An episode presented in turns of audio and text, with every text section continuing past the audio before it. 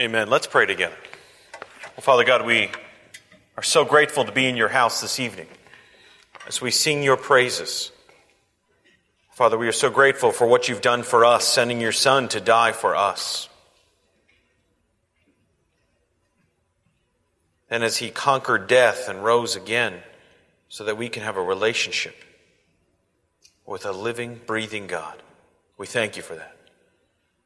Father, as we prepare our hearts through this season, Father, I pray that you can convict us in various ways that we are failing, our weaknesses that we might have, sins that we've been committing, things that have kept us from you, Father. I pray that we are able to confess those things to you during this time, the season of Lent, the season of preparation, confession. And Father, I pray that you, as we confess those sins to you, Father, we thank you for the fact that you are faithful and just and you forgive us our sins and cleanse us of all unrighteousness. We thank you for that. We give you all the praise and glory. I pray that you speak to us during this season as well, as we prepare for this spiritual battle that we are in. Father, I pray that we are not just hearers of the word, but we will be doers of it as well. We thank you for this church and what you're doing here. I pray that you continue to guide and direct us in all things. And I ask all this in the name of your Son, Jesus. Amen. Well, it is wonderful to be here on Ash Wednesday. To be able to observe Ash Wednesday. You know, as Pastor Jamie already alluded to, Ash Wednesday is really is the mirrors the 40 days that Christ was in the desert being tempted. That's why we read the temptation of Christ. And it's always 40 days before Easter. You'll note that it's actually 46 days before Easter. Some have asked, why is it 46 days before Easter, and not 40? Well, you have to understand that Sunday is usually suspended because, uh, suspended from abstaining and fasting, because that's the time on Sundays that we celebrate and commemorate Christ's resurrection. So you add those extra six Sundays in, and thus you get 46 days leading up to Easter.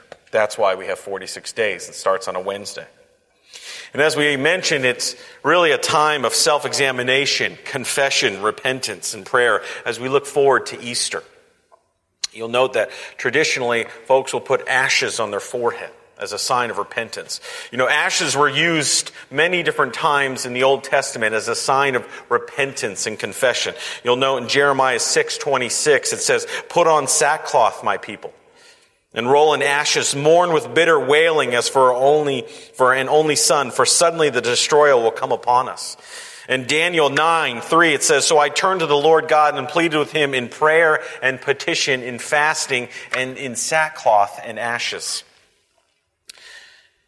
What the tradition is with ashes is you would traditionally burn the palm branches of last year's Palm Sunday. And you would use those palm ashes and put it on your forehead. It's interesting that the palms were used as Jesus entered into Jerusalem, a triumphant entry, entry into Jerusalem. Thus, the palm branches show that we have victory, victory over death as Christ did. That's why the palm branches were used as a sign of victory. And traditionally, a priest or minister would put ashes on the forehead and say the words, repent and believe in the gospel, or remember that you are dust, and to dust you shall return. And that is taken from when Adam and Eve first sinned in the garden. So that's what Ash Wednesday is. It's really a time of prayer, of repentance, of confession as we lead up to Easter. You know, as you look at the common prayer, the book of common prayer, it says, Dear people of God, the first Christians observed with great devotion the days of our Lord's passion and resurrection. And it became the custom of the church to prepare them by a season of penance and fasting. The season of Lent provides a time in which those converts to the faith were prepared for holy baptism. It was also a time when those who became of notorious sins had been separated from the body of the faithful were reconciled by penance and forgiveness and restored to the fellowship of the church. Thereby, the whole congregation was put in the mind of the message of pardon and absolution set forth in the gospel of our Savior and of the need which all Christians continually have to renew their repentance and faith. I invite you, as it says in the book, therefore, in the name of the church, to observe a holy Lent by self examination and repentance. So that's what we do during our time of Easter, during our time of Lent. That's why many people will choose to give up something and abstain from something.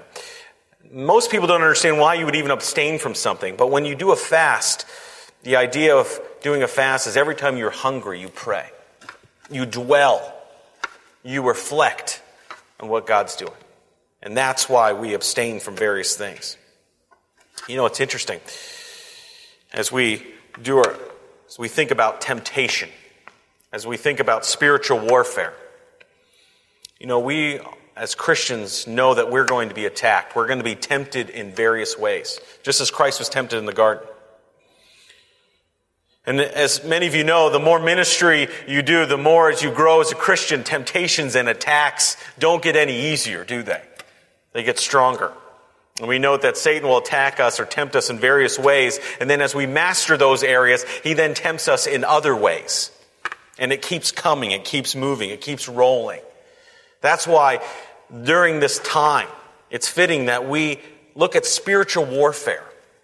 And you'll note on your service sheets, if you have your service sheets, when you came in, this. It says spiritual warfare. That's what we're going to be looking at over the next six weeks, seven weeks as we prepare for Lent. And you'll notice, in the back on page seven, if you turn to page seven of the service sheet, you'll notice all our Wednesday evening, that we're, all our Wednesday evenings that we're going to be talking about spiritual warfare. And you'll note there, what an awesome lineup of special speakers that are coming in who are going to be sharing their heart on the various aspects of spiritual warfare as we look at Ephesians chapter 6. We're going to be having soup supper starting next Wednesday at 5:30 and then at 6:30 we're going to have a time of lecture series. We're going to have some time of music over in Wilson Hall. We want to encourage you to come out for that because it's going to be a powerful time as these folks share their heart on how to deal with spiritual warfare. You know, we all deal with spiritual warfare. We're all getting attacked and tempted in various ways. And we all will continue to be attacked and tempted in various ways till our, the end of our lives. And so this is a way as we prepare to resist that temptation as Christ did in the desert, so can we. This is our spiritual warfare. We are at war. And this series is going to be a powerful series as we prepare ourselves uh, to battle temptation. You know, one of the blessings we have as Christ was being tempted, you know, it says that he was tempted in all ways. But he's able to emphasize with us. It says in Hebrews 4:15, "For we do not have a high priest who is unable to emphasize with our weakness, but we have one who has been tempted in every way just as we are, yet he did not sin." You know, many of us feel very lonely during this time as we reflect on our own sin, feel so far away. We feel we feel lonely. We feel alone. What the encouragement here is that Christ is able to emphasize with us some of the temptations that we go through. Why? Because he was tempted in every way, just as we are, yet he did not sin. So he overcame temptation. So can we. That's what's amazing about it. And scripture really points to that. Shows us how to do that how to combat the spiritual warfare going on around, around us, the temptation. I want to encourage you to turn there in your service sheets. We're going to be looking at this passage um, on page six of your service sheets over the next number of weeks. So you're going to hear it repeated a number of times. But in here, the scripture really points out how we can stand up to temptation, how we can, how we can, how we can combat the spiritual forces in our world as we, as we strive to live a, a life of righteousness. It says in verse 10 of Ephesians chapter 6, allow me to read it. It says, finally, be strong in the Lord and in his mighty power. Put on the full armor of God so that you can take your stand against the devil's schemes. For our struggle is not against flesh and blood but against the rulers, against the authorities, against the powers of the dark world, and against the spiritual forces of evil in the heavenly realms. Therefore, put on the full armor of God, so that when the day of evil comes, you may be able to stand your ground. And after you have done everything to stand, stand firm then, with a belt of truth buckled around your waist, with a breastplate of righteousness in place and with your feet fitted with the readiness that comes from the gospel of peace. In addition to all this, take up the shield of faith with which you can extinguish all the flaming arrows of the evil one. Take the helmet of salvation and the sword of the Spirit, which is the Word of God. And pray in the Spirit on all occasions with all kinds of prayer and requests. With this in mind, be alert and always keep on praying for all the saints. Pray also for me, that whenever I open my mouth, words may be given me, so that I will be fearlessly, I will fearlessly make known the mystery of the gospel for which I am an ambassador in chains. Pray that I may declare it fearlessly as I should. We're going to be looking at that passage over the next number of weeks, looking at the individual things, the equipment that we are to put on as we battle temptation, as we battle the spiritual forces around us. You know, as a way of introduction, before we look at the, the specifics of the equipment we are to use, we see here in the first number of verses that we are really giving a number of things here as a way of preparation before we are to put on the full armor of God. The battle preparation, the battle plan, and the battle equipment. How do we prepare ourselves? The battle preparation. How do we prepare ourselves? If we know we're going to be attacked, if we know we're going to be tempted in various ways, and that temptation can come in various ways, whether, uh, whether it's addictions, whether it's fear, whether it's anxiety, whether it's the temptation to, to live the way we want to do, to live the way we want to do, to glorify uh, our bodies. Temptation comes all around us. We have to prepare correctly. Verse 10, it says, Finally, be strong in the Lord and in his mighty power the battle preparation. Finally, be strong in the Lord and in His mighty power. You know, as an athlete prepares for any game, I remember preparing for games as a, as a kid growing up. I was a soccer player, and I always remember our coach preparing us before the game, and he'd always say to us, uh, "It's you need to uh, be emotionally in the game." It's not about the physical attributes. It's about emotionally being prepared as you enter this game. You are physically fit. Emotionally now you need to be ready. As Christians, we need to be ready as well. We need to be prepared. Well, you may say, well, what does an unprepared Christian look like? What is something that's not prepared for the temptation? What does that actually look like? Let me encourage you. The unprepared believer is one who they believe can overcome temptation on their own. They seek strength in their own lives, their own intentions. It says, finally, be strong in the Lord and in His mighty power. You know, many people will think that, you know, I can conquer this thing on my own. I can get through this area of my life. I can get through this weakness on my own power. I'll give you an example. I met somebody in my office this, uh, about a week or so ago who was battling an addiction battling an addiction, battling it his whole life. And he said, Jared, I'm, I, am I'm trying to set up blockers every way I can. I'm going to accountability, I have uh, accountability partner. I go to two self-help groups. I go see another Christian counselor. I'm doing all of these things in my life, yet I'm still battling the addiction in my life. Why? I said, Well, you're doing some great things there. You're setting up a lot of things in your life to battle that addiction. You're meeting with people, you're going to some self help groups, you're reading a lot of self help books. That is terrific. But you're trying, you're trying to find your strength in your own self. That's the problem. You're trying to find it on your own terms, how I can conquer this, what I could read, where I can go, what I can do, the blockers I can set up, yet you're not finding the strength in the Lord Almighty. That's what an unprepared believer does. As we battle the temptation in our life, one thing we have to recognize is as we go in mentally, we have to understand we cannot fight this on our own. We need the strength of the Lord. Finally, be strong in the Lord and in His mighty power. The reality is it comes from Him. That's why I love what it says in James 4. James 4 7, it says, Submit yourselves then to God. Resist the devil. He will flee from you. Come near to God and he will come near to you. Wash your hands, you sinners, and purify your hearts. You double-minded, grieve, mourn, and wail. Change your laughter to mourning and your joy to gloom. Humble yourselves before the Lord and he will lift you up. Submit yourselves to God. Resist the devil. He will come near to you. We have to submit to God's strength. Notice it says in that verse, if you go back to the, the verse 7 of that verse, it says, Submit yourselves then to God, resist the devil. Submit yourselves to God, then re- resist the devil. Wouldn't it be tragic if that was reversed? Wouldn't it be tragic if the scripture says, resist the devil, then submit yourselves to God? Tragic. Why? Because it would mean that we can do it all on our own.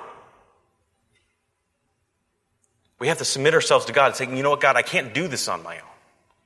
I can't fight this battle myself. I need your help. Then we resist the devil. Then he will flee. Come near to God, and then he will come near to you, not vice versa. It's powerful. You know, and it's not just temptation from addictions. We're all dealing with various things. Some doubt in life, fear of the future.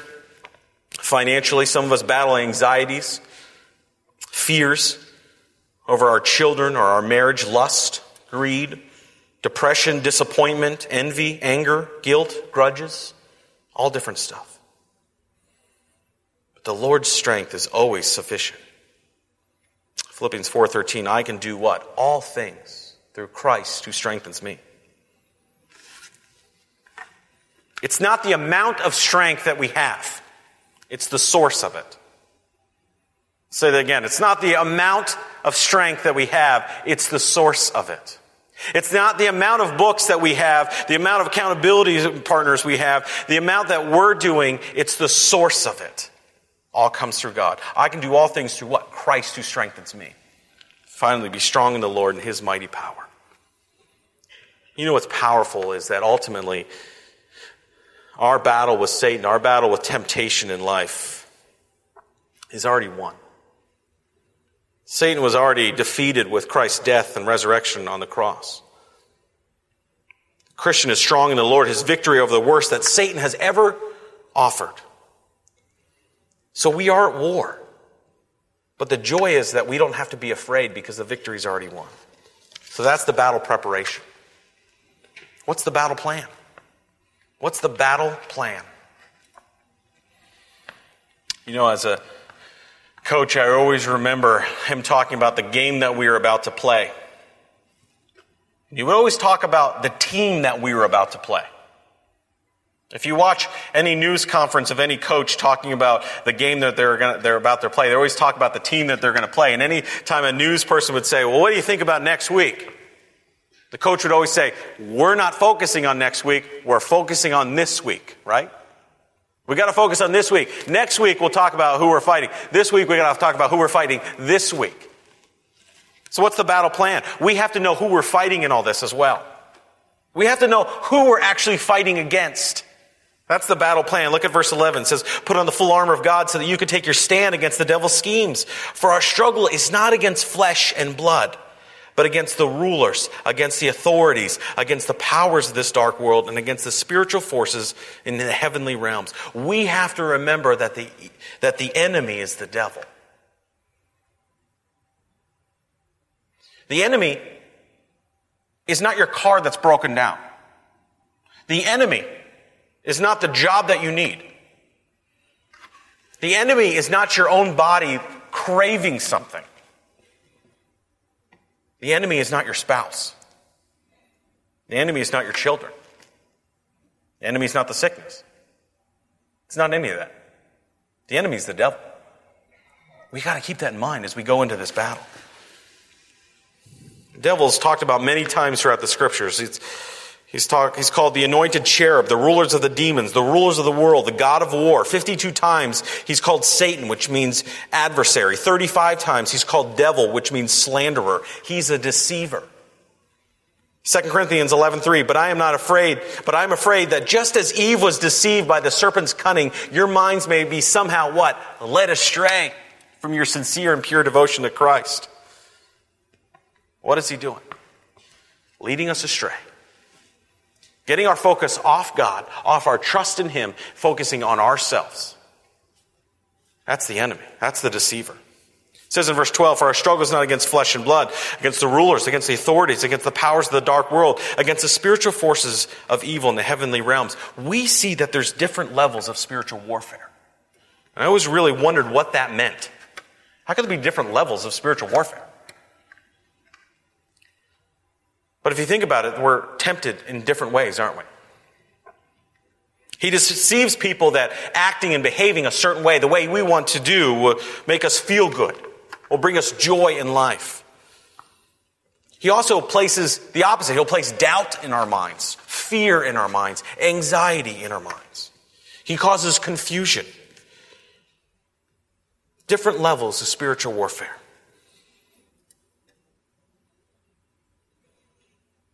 What he's doing is deceiving us. Deceiving us. Pushing ourselves to think that, you know what? God isn't here.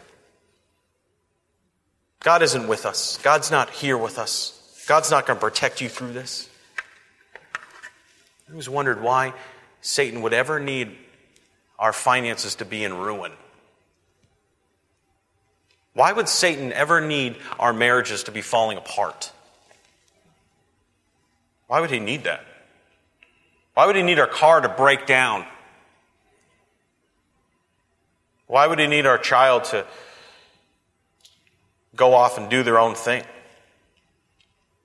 Why would he need the drugs in our life? Why? Because all those things pull us away from God. That's why he needs them. He's a deceiver. He's a deceiver.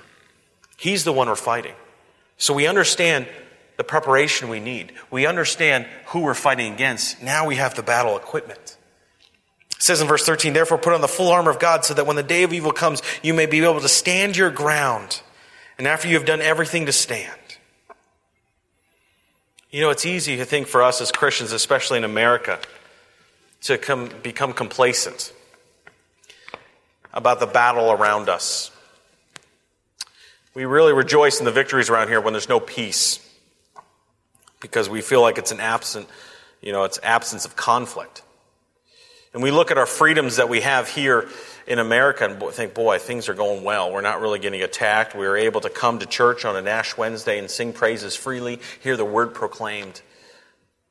So we often become complacent. We think, no problems. We talk to people in other countries, and the war is very, very obvious. We have to understand that we're going to be attacked now and until the day we die. What does the Bible say? The devil roams around like a roaring lion looking for someone to devour. The powerful thing is, is that we can conquer that. As long as we understand who, where the strength is coming from. Not our strength, God's strength. So, as we conclude here this evening, we just touch on the introduction, the battle plan, the battle preparation, the battle equipment. The first piece of equipment is the belt of truth. The belt of truth. It says in verse 14, stand firm then with the belt of truth buckled around your waist. You know, it's fitting that the belt of truth is first. After all this line of all these different uh, pieces of equipment that we can use, the belt of truth is first. Why? You have to understand the Roman soldiers, when they would have tunics similar to this, these tunics would have holes in the head and then armholes. But the rest of the tunic would be flopping around, and they would put a belt around them as they prepared for battle. Citizens also had that with the robe. They would all wear robes.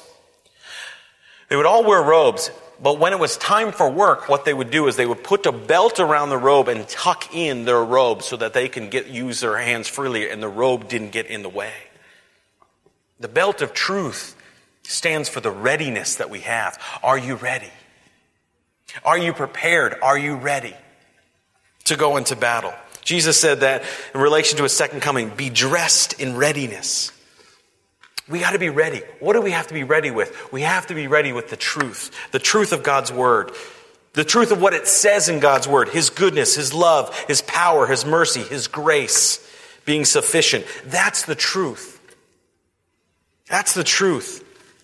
Oftentimes we'll, we'll doubt that God's good to us or that God loves us or, or, that His power is more sufficient than we will ever need, that His grace is all that we ever need, that His mercy is there. See, Satan will get in there and cause us to doubt. He even entices people to commit murder, suicide on themselves, because they have so much guilt in their life and they don't accept the truthfulness of the gospel. We have to understand that God's word is true. What it says in God's word is true.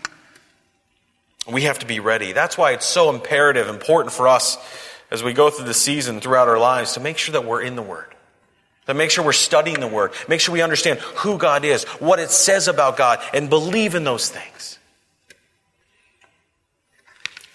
1 Peter 5 6 is very similar to what it says in James. It says, Humble yourselves, therefore, under God's mighty hand, that he may lift you up in due time. Cast all your anxiety on him because he cares for you. Be alert and sober mind that your enemy, the devil, prowls around like a roaring lion looking for someone to devour. Resist him. Stand firm in the faith because you know that the family of believers throughout the world is undergoing the same kind of suffering. I love what it says there. We've got to humble ourselves, as I already mentioned. We've got to humble ourselves to God. We have to do that first before we cast our anxieties to Him. Why? Because if we cast what's going on in our life to Him, but we don't humble ourselves first, then we're not really casting our anxieties, are we? We're holding on to Him saying, you know what? I still am going to be fearful. I'm still going to doubt. I'm still going to struggle with all these things, God. But if we humble ourselves first, then we go, God, you know what? You're going to be in control. All I need is you. Your power is more sufficient than I'll ever need. You're going to be the one that gets me through this. Now I can cast. Now you can take them. And then the Bible says there, resist him, standing firm in the faith. Not you might stand firm in the faith, but you can stand firm in the faith. That's what's powerful. We can't. So when all these temptations come, we can stand firm in the faith. That's the belt of truth.